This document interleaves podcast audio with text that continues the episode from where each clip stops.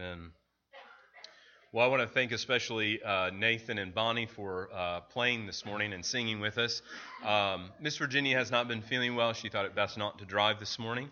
Um, and so hopefully throughout the week we'll be able to update you on her condition. But uh, just be in prayer for our sister um, as she was uh, not quite sure what was going on with her. And so we continue to pray and ask God. So we think about our, the text this morning. I'm going to think about presuppositions. Perhaps it's not a word you use or maybe you're encountered before, but I want to just encourage you. It's something that we all have. We all have presuppositions. And what are they?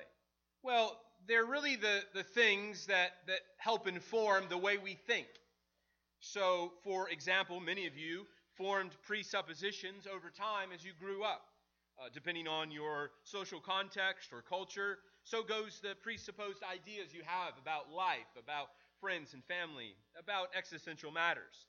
Uh, some presuppositions are good, and others are bad.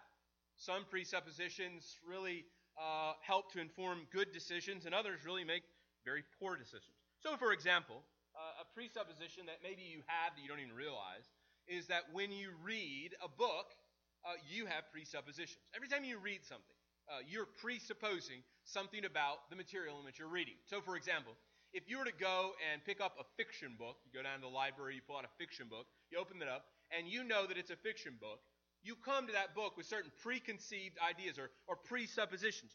Uh, you, for example, will expect to, to hear a made up story, fanciful and perhaps even unrealistic.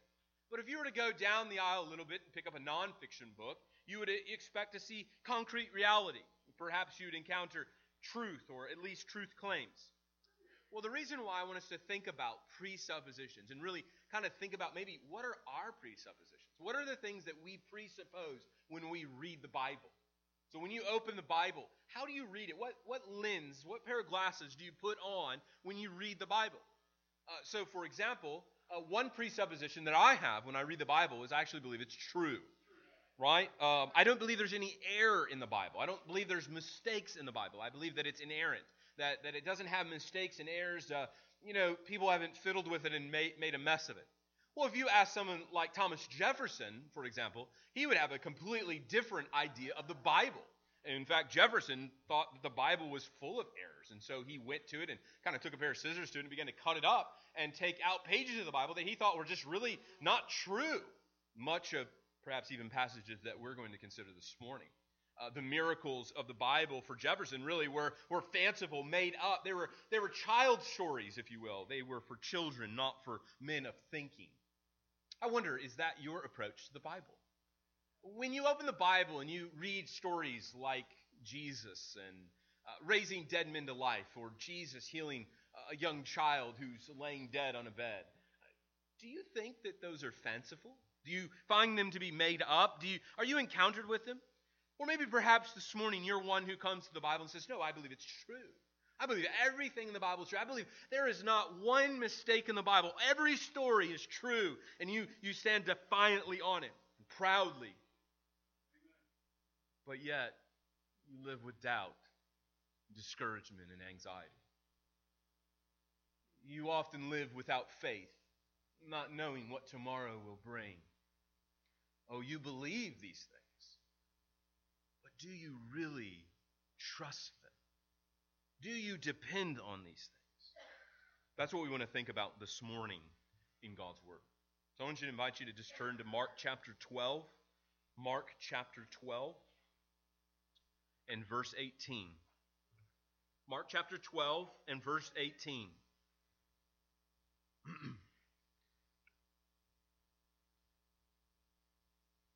and the Sadducees came to Jesus who say that there is no resurrection. And they asked Jesus a question, saying, Teacher, Moses wrote for us that if a man's brother dies and leaves a wife, but leaves no child, the man must take the widow and raise up offspring for his brother. There were seven brothers. The first took a wife, and when he died, left no offspring. And the second took her and died, leaving no offspring and the third likewise, and the seventh left no offspring. Last of all, the woman also died. In the resurrection, when they rise, Whose wife will, they, will she be? For the seven had her as a wife.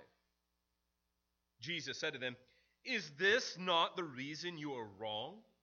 Because you know neither the Scriptures nor the power of God. For when they rise from the dead, they neither marry nor are given in marriage, but are like angels in heaven. And as for the dead being raised, have you not read in the book of Moses, in the passage about the bush, how God spoke to Moses, saying, I am the God of Abraham, and the God of Isaac, and the God of Jacob. He is not the God of the dead, but of the living. You are quite wrong. The point of this passage? What is Jesus saying? Just a reminder as we think about what this passage means, we want to kind of get our bearings on the context of the passage. Uh, Jesus has been uh, confronted uh, over and over in this, this sort of section in Mark's gospel. Uh, this is the third day before Jesus' death, and uh, he's just sort of being berated one after another. And if you look at Mark's gospel, he organizes it around groups of people. So just look with me, uh, beginning at verse 13. And they sent to him some of the Pharisees and some of the Herodians to trap him. Verse 18. And Sadducees, you notice the difference, came to him who say there's no resurrection of the dead. And then back at 28, down to 28. And one of the scribes came to him, or one of the lawyers came in to him, and, and heard them disputing, and said to one another, that, and asked him, which of the commandments is the most important? And, and so what you want to see here is that it's like the three main religious groups in Israel are coming down on Jesus with one blow after another. First, the, the, first the Pharisees. They, they, they, came earlier. And then the Pharisees teamed up with the Herodians, the, the, the rulers of the land. They, they got teamed up. The liberals and the conservatives got together in a joint attack against Jesus. And then, then came the Sadducees. Here they are, and we'll learn more about who they are in just a moment. But then we have the Sadducees coming in and giving their confrontation and blow to Jesus. And then finally, next week, we'll look at uh, this, this lawyer, this scribe, who comes and, and really presses in on Jesus. So, what's happening here is that Mark is kind of showing us a couple of things. First, why Jesus is going to get in a lot of trouble here in a couple of days. Right? Sort of preparing the reader for the fact that Jesus is going to be arrested because of some of these things that he's saying. That is, they don't just arrest Jesus for no reason. No, they have they're, they're building a case against Jesus. They're building a case that he is a fraud, that Jesus is a fake, that he's not really who he says he is, that rather he's making claims, as John's gospel records, he's making himself equal with God. And so these men are coming and confronting Jesus and, uh, and attacking him. And so, as we saw over the couple weeks ago, and as we've seen, we're seeing the, the antagonist and the protagonist play out in the narrative. There is great tension in these stories as they're attacking Jesus with their words and, and confronting him. And, oh, friends, what a reminder this is that Jesus bore this kind of shame and humiliation for you. I mean, this is not the main point of the story. It's not the main point of the passage, but, but it is a point. I just want to make mention of this. Jesus' humiliation here, when Jesus is being confronted and laughed at and made fun of by the Sadducees, when they tell this silly story to kind of make fun of Jesus and his beliefs, well, friend, isn't that the same thing we face when we stand on our beliefs? When maybe perhaps our friends or family laugh at you and laugh at us and say, You believe that a dead man came from the alive? You believe that? That's silly stuff. That, that's children's stories. But I want you to be comforted with something. Your Savior faced the same ridicule. As the author of Hebrews tells us, Jesus is a high priest who has lived a life and suffered and was tempted in every way we are, yet without sin. Jesus doesn't take a bat out and start beating these men. Uh, he, he doesn't get the whip out that he's made for, for the temple. No, he patiently and graciously confronts their sin and leaves them bare without excuse. And friend, that's what he does to you this morning. That's what this passage really is meant to do. Remember, Mark is writing to Christians. He's written this gospel not to lost folks, but to Christians. So you might think this morning, like, oh, I know the resurrection, checking out. I know that, believe that. I believe that since I was a little kid. You know, that's easy stuff. And for some reason, Mark thought it wise to write to these Christians this story. Those Christians in Rome, as they were facing persecution and, and really death for their faith, he thought it wise to tell this story. Of all the stories he could have told, he tells him this one about some Sadducees confronting him about the resurrection. So, what does this passage really mean? Well, here's sort of my point, uh, main point. When you doubt the resurrection of the dead, it reveals your ignorance of Scripture and the power of God, so that it causes you to misunderstand the nature of God and His eternal love for His people. If you do not believe in the resurrection, you do not believe in God. If you reject the historicity, that is, the historical fact that Jesus died and rose again, and that all those who have faith in him will also rise, if you deny that and say that it's not true, that it's fanciful and made up, then you don't know the God of the Bible. Because the God of the Bible rose from the dead. And it points us to his nature and his eternal love for his people. That is, the resurrection has a connection to who God is, to what He has for His people. So, as Christians, then, the resurrection is the central piece of our faith. The resurrection is the central key to all that we believe. If you were to take the resurrection away, so to say, you know, we don't really need that doctrine, we'll sort of set it to the side. Sure, if you believe in that, that's good. But if you don't believe in that, you know, that's okay. Oh, well, friends, you don't have Christianity anymore. If you take away the resurrection, you don't have Christianity. You don't have it. It's gone. It's, it's left. And so that's what we want to give our time to think about this morning. First, we see an attempt to humiliate Jesus. Uh, this passage easily divides, if you just want to look at it, verses 18 through 23 and then verses 24 through 27. Most of your Bibles should be paragraphed that way. I will outline the sermon this way. Two points. First, an attempt to humiliate Jesus. An attempt to humiliate Jesus. Uh, we're told by Mark that a group of Sadducees have come to Jesus. Well, uh, this is maybe perhaps strange. Maybe you don't know who these guys are. Who are these guys? This is the first and only time these, these guys are mentioned here in Mark's gospel, and so we really haven't been confronted with this group of people. These Sadducees. Well, uh, these were a religious group of people. They were the ruling class in Israel. They were the wealthy, noble folks. Um, they had the money and the means to lead. And, uh, and so, uh, kind of maybe a helpful illustration, but don't press this illustration too hard um, is that Pharisees were kind of like your Bible thumpers, right? You know, your real religious people, the, the ones that were the, the fundamentalists. They were the ones that, you know, were quoting the Bible all the time. They were the ones that were, you know, just constantly, got to get back to the Bible, got to get back to the Bible. Well, it's not that the Sadducees were sort of the opposite of that. It was that the, the Sadducees were cherry pickers. Uh, you know, you know, you've maybe encountered them. They're the ones that just like kind of pick their favorite passages out of the Bible? You know, John 3:16 and uh, and the like. Those are like the only verses they know. Those are the ones they quote, um, and, and, they don't really know anything else about the Bible. You may hear them maybe even degrade the Old Testament. They don't even read that. What the Old Testament? That's old. That's old stuff. We just read the New Testament. Well, the Sadducees were kind of like that in the sense that they only uh, believed that the Torah, that is the first five books of our Bible, were inspired by God.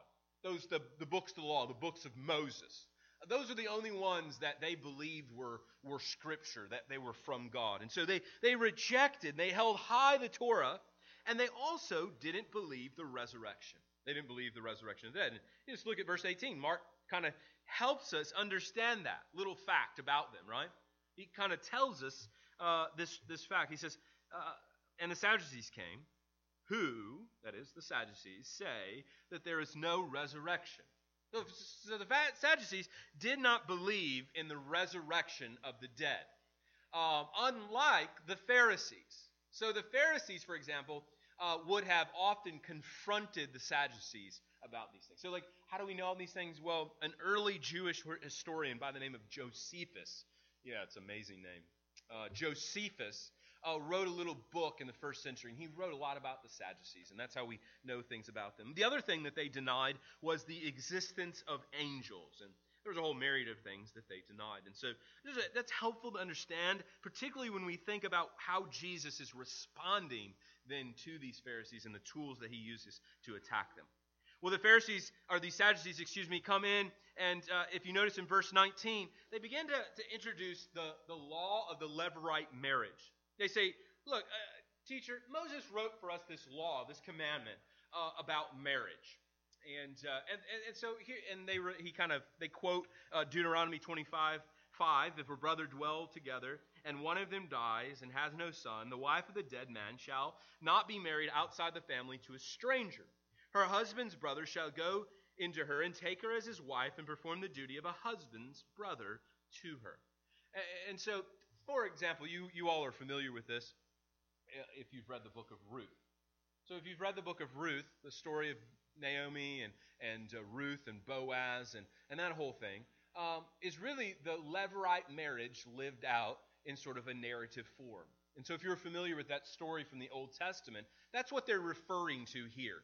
Uh, so if you remember, Boaz had to go to the guys at the front of the vill- at the front of the, the uh, uh, of the town and had to get permission to marry uh, Ruth. Had to get all the approval and everything. Well, that's what's going on here. What Boaz is doing is is he wasn't the next in line. He wasn't the closest brother, and so he had to get the he had to get approval from that guy. And, and, and that's what these Sadducees are referring to. This high held law uh, of the Levirate marriage that if you marry uh, a guy, so sort of from a perspective of a woman, and that guy dies, you ha- and you don't have any kids, you go marry his brother uh, if he's not married. Okay? And, and if he's married, then you go on down the line, right? And all of that was to, to preserve the, the legacy of that brother, the older brother. Oftentimes the case was the, these were an older brother and, and really passing on. The other issue was land rights, right?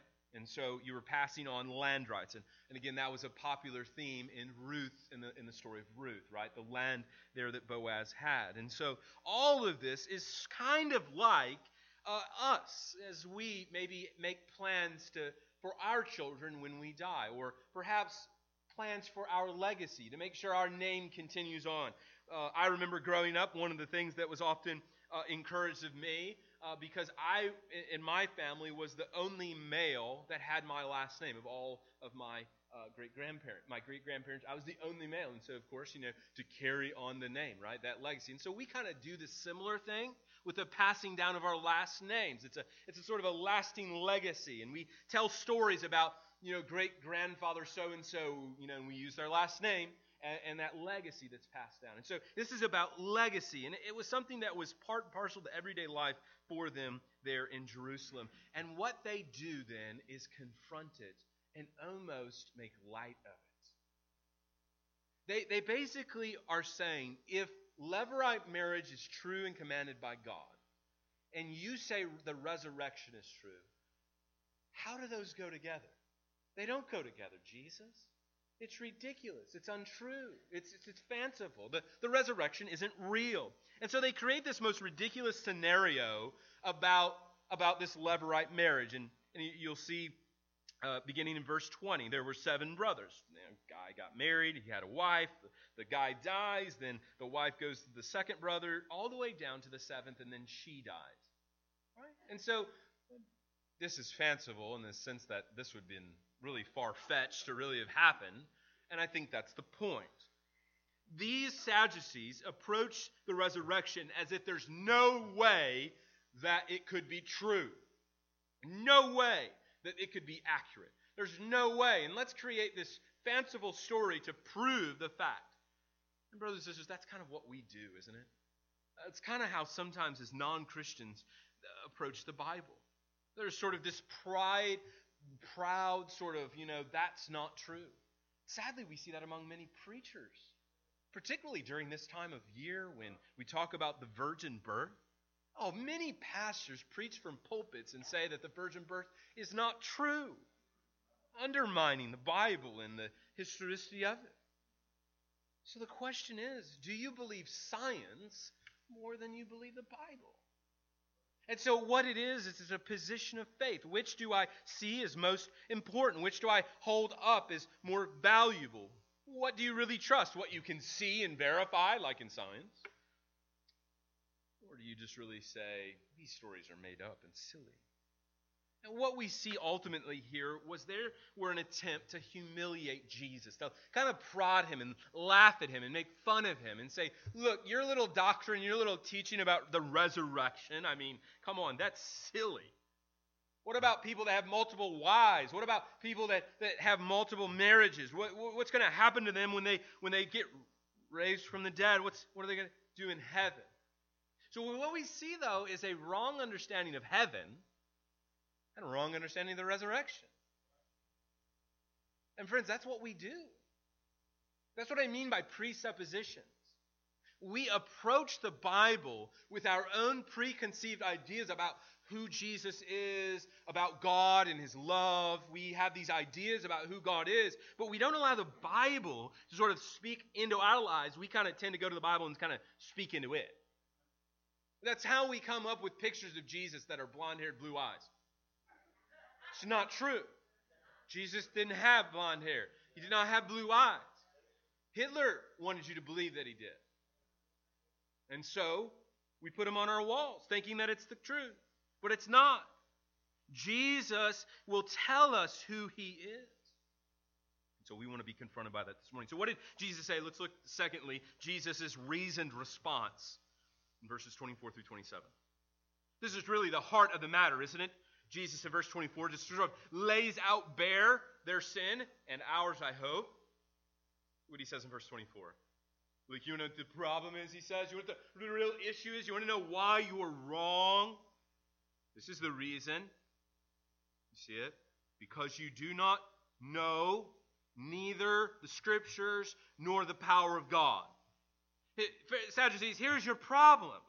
You see, you think you know God, but you don't. You think you know His Word, but you don't.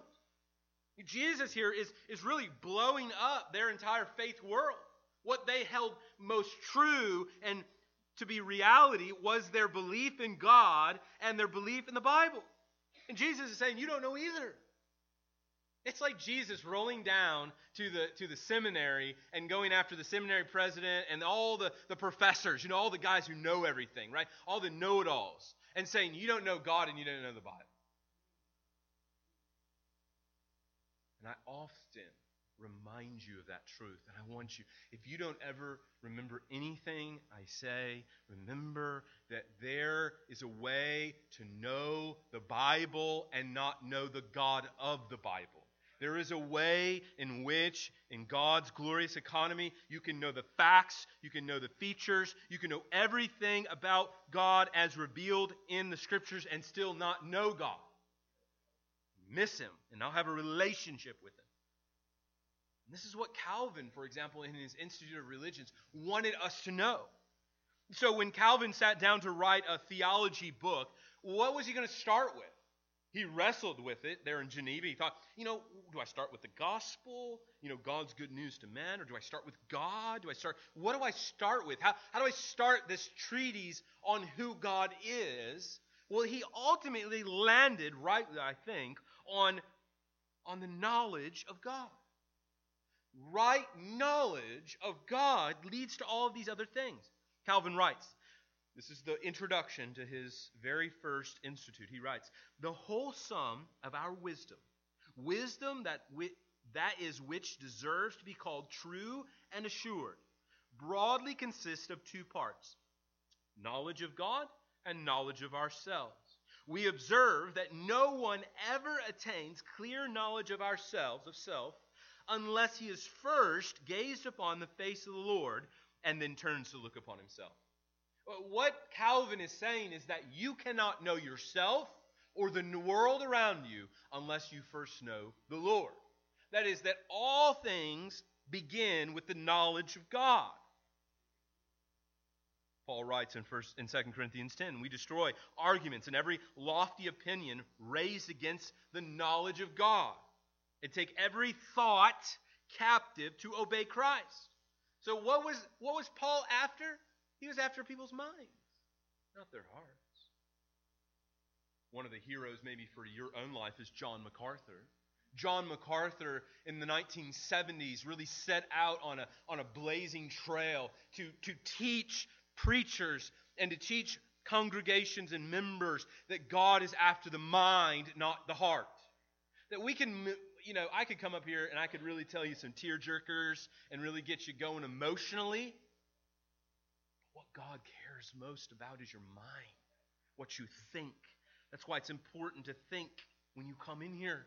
Oh, friends, brothers and sisters, I do not want you to be passive when you enter this room and just think that everything I say and everything you hear and everything we pray and read is true. No, we want to be like the Bereans and test everything with God's Word. So true knowledge begins with God. Jesus can make this grand claim against the Sadducees because what he realized in their theology was that they didn't really have a theology that was connected to God. They thought they knew God, but they didn't. Isn't that what we do with the Bible? We take the Bible, we quote it, we, we often use it for our own needs, but we really don't understand God. Understand what God is doing in our lives. So, what does Jesus then point to? Well, in verses 25 through 27, he really lays out for us the hope of the resurrection. He lays out for us the hope of the resurrection. He, he, shows us and he encourages and reminds us of this great truth that you and I have hope in the resurrection of the dead. Look with me, just sort of three things that Jesus does. First, we see Jesus' authoritative revelation about the resurrection. Look what he says in verse 25. Excuse me, in, yeah, verse 25.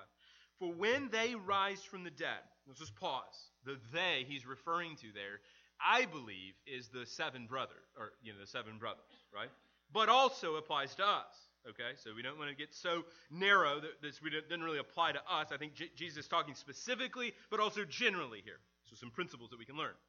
For when they rise from the dead, they neither marry nor are given in marriage, but are like angels in heaven. Well, we don't have time to really unpack all that this is meaning, but I want to maybe just use our time to confront confusion. Um, one word of, of warning do not read more into Jesus' words than he says. For example, a popular cultural thinking is that we become angels when we die. That is false. That is Hollywood. That is man made. It's not true. I don't want to be no angel. I want to be like Jesus. Want to be a man like Jesus. And so we don't become angels. And so you can read that and say, well, he says we are like, no, he doesn't. We're kind of like, we're as angels. In the, this one specific way, we're like angels. That is, we're not getting married.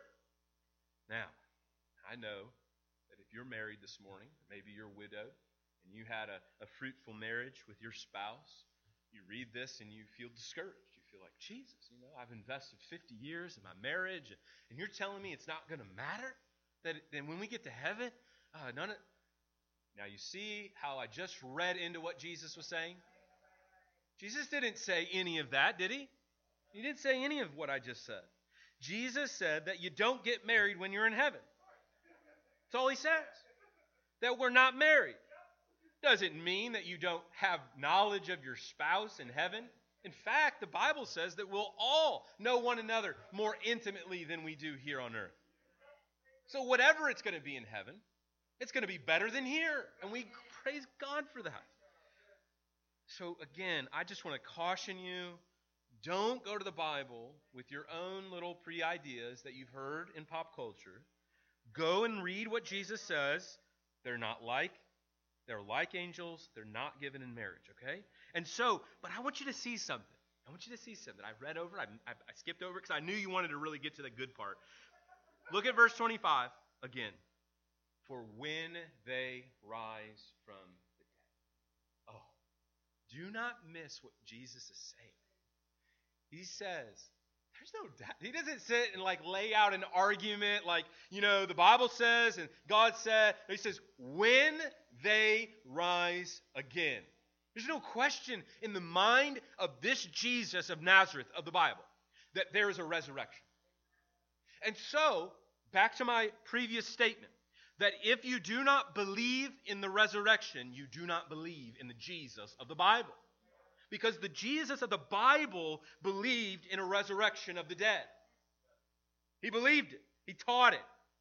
And so we see something of Jesus' own authoritative teaching. Also in verse 27, he says that God is not the God of the dead, but of the living. Again, he's making authoritative truth claims about who God is. We see also in verse 26 Jesus' authoritative teaching from the Bible.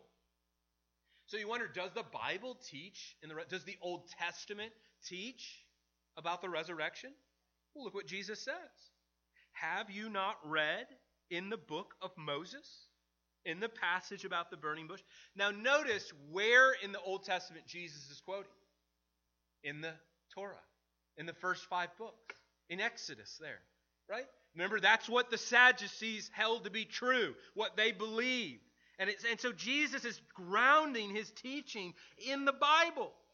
In the Bible. He's saying this is, this is truth. Now, there's other passages like, like Daniel 12 that he could have turned to. Um, remember uh, uh, David and his son, when David's son was taken from him because of his sin. What did he say? He said, I will yet be united with him. He believed in the resurrection. He believed in the, in the life everlasting. We see also something Jesus teaches us about God. The resurrection has everything to do with the nature of God. Look what he says.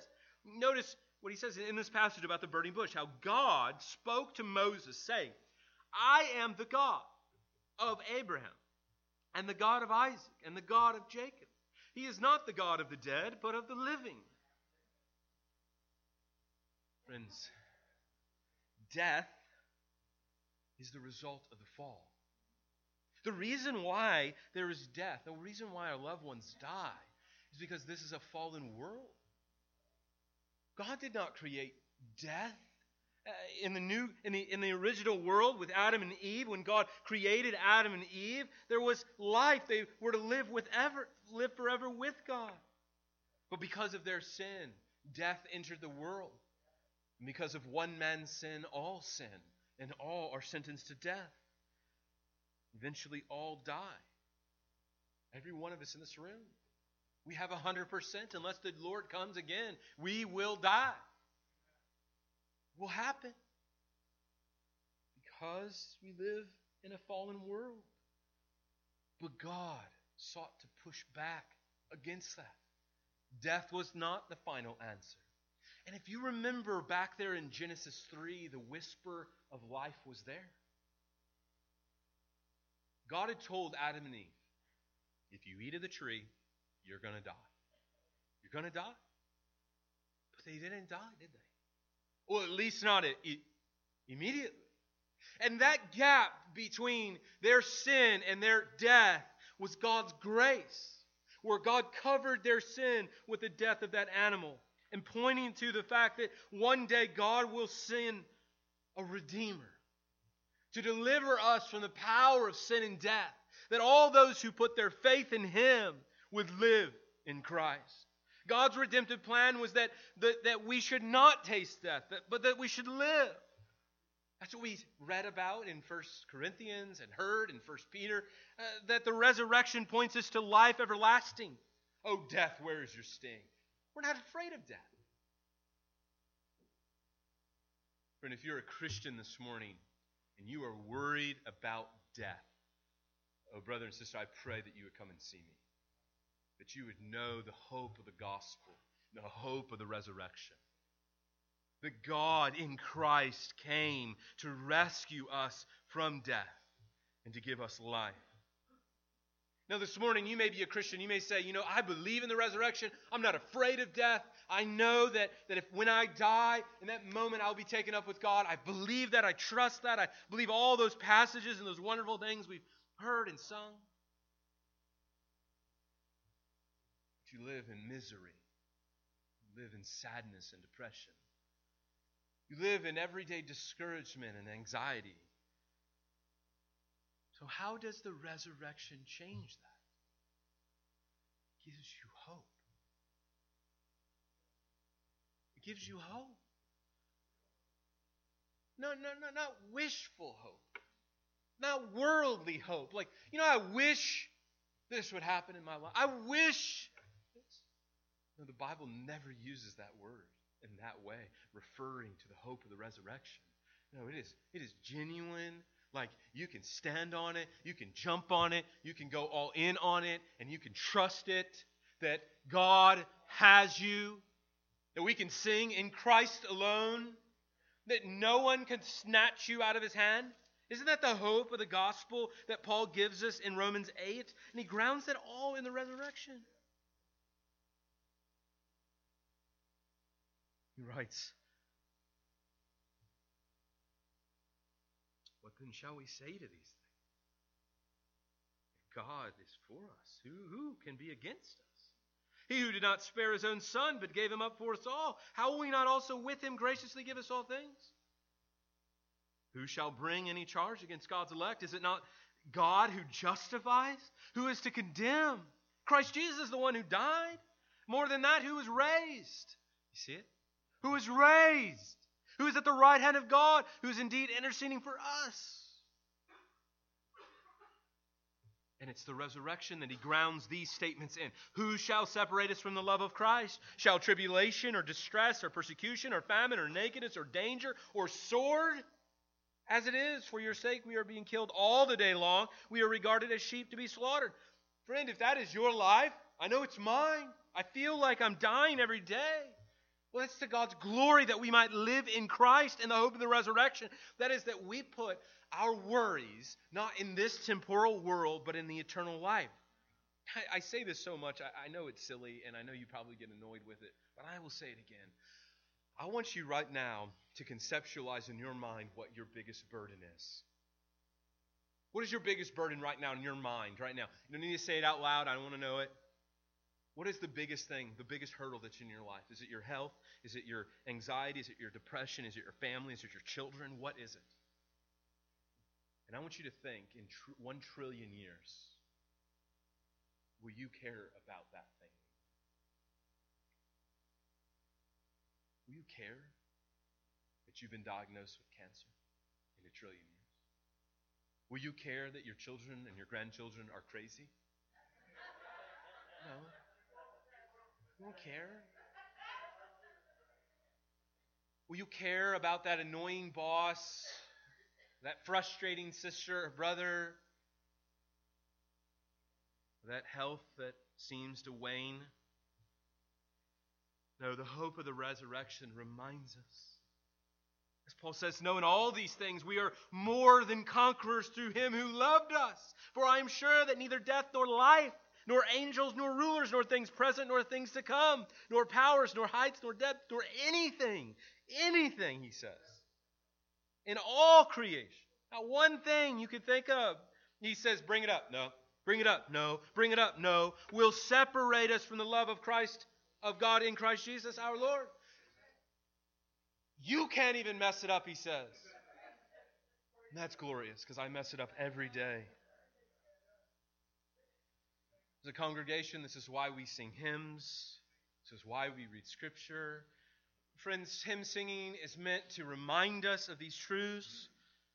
We hear sermons, we celebrate the Lord's Supper, we see baptism, all to remind ourselves of the power of God in Christ to remind us that we were once lost, but now we've been found. We were once blind, but now we see, to remind us of these things. Oh, friend, this morning I pray that you would spend time remembering the power of God. That you really were that wicked and evil. But God is that gracious and glorious. And That God, in His grace, didn't have to save any one of us, but in His love, he did. C.S. Lewis, in writing the Chronicles of Narnia, I know many of you maybe have read them. If you haven't, I encourage you to. C.S. Lewis, Chronicles of Narnia. wonderful reading. But it's the last chapter. Well, it's the last paragraph of the, the entire series, of thousands of pages. It's a vital paragraph that I love the most. In all of the, the adventures that they went on there in Narnia, and all the, the, the crazy battles that they went in, and all the wonder that they saw. Lewis writes this, and as Aslan spoke, he no longer looked to them like a lion, but the things that began to happen after that were so great and beautiful that I cannot write them. And for us, the end of all stories. And we can most truly say that they all lived happily ever after. But for them, it was only the beginning of the real story. And their life in this world and all their adventures in Narnia had only been the cover and the title page. Now, at last, they were beginning chapter one of the great story, which no one on earth has read, which goes on forever, in which every chapter is better than the one before. Friends, we are on that journey to the celestial city. Our life is but the title page of eternity. The worries and the cares and the burdens of life today, oh, I know they're real. I'm not saying escape them. I'm not saying run from them. I'm saying tomorrow new mercies come. Let's pray.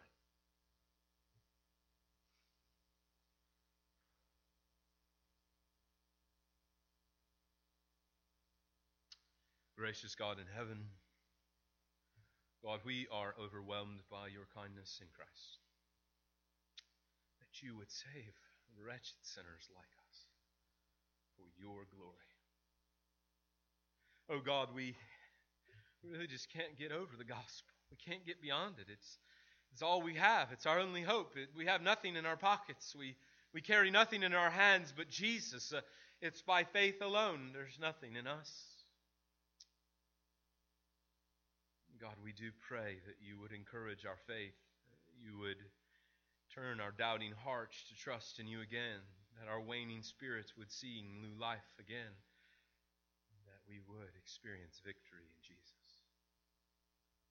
Not just seeing about it, but know it to be true. Having experienced the power of God, having known the eternal God of the universe. God, this is our prayer today. In Christ's name we pray. Well, Nathan's going to lead us now. We're going to sing together. Let's stand and sing Victory in Jesus.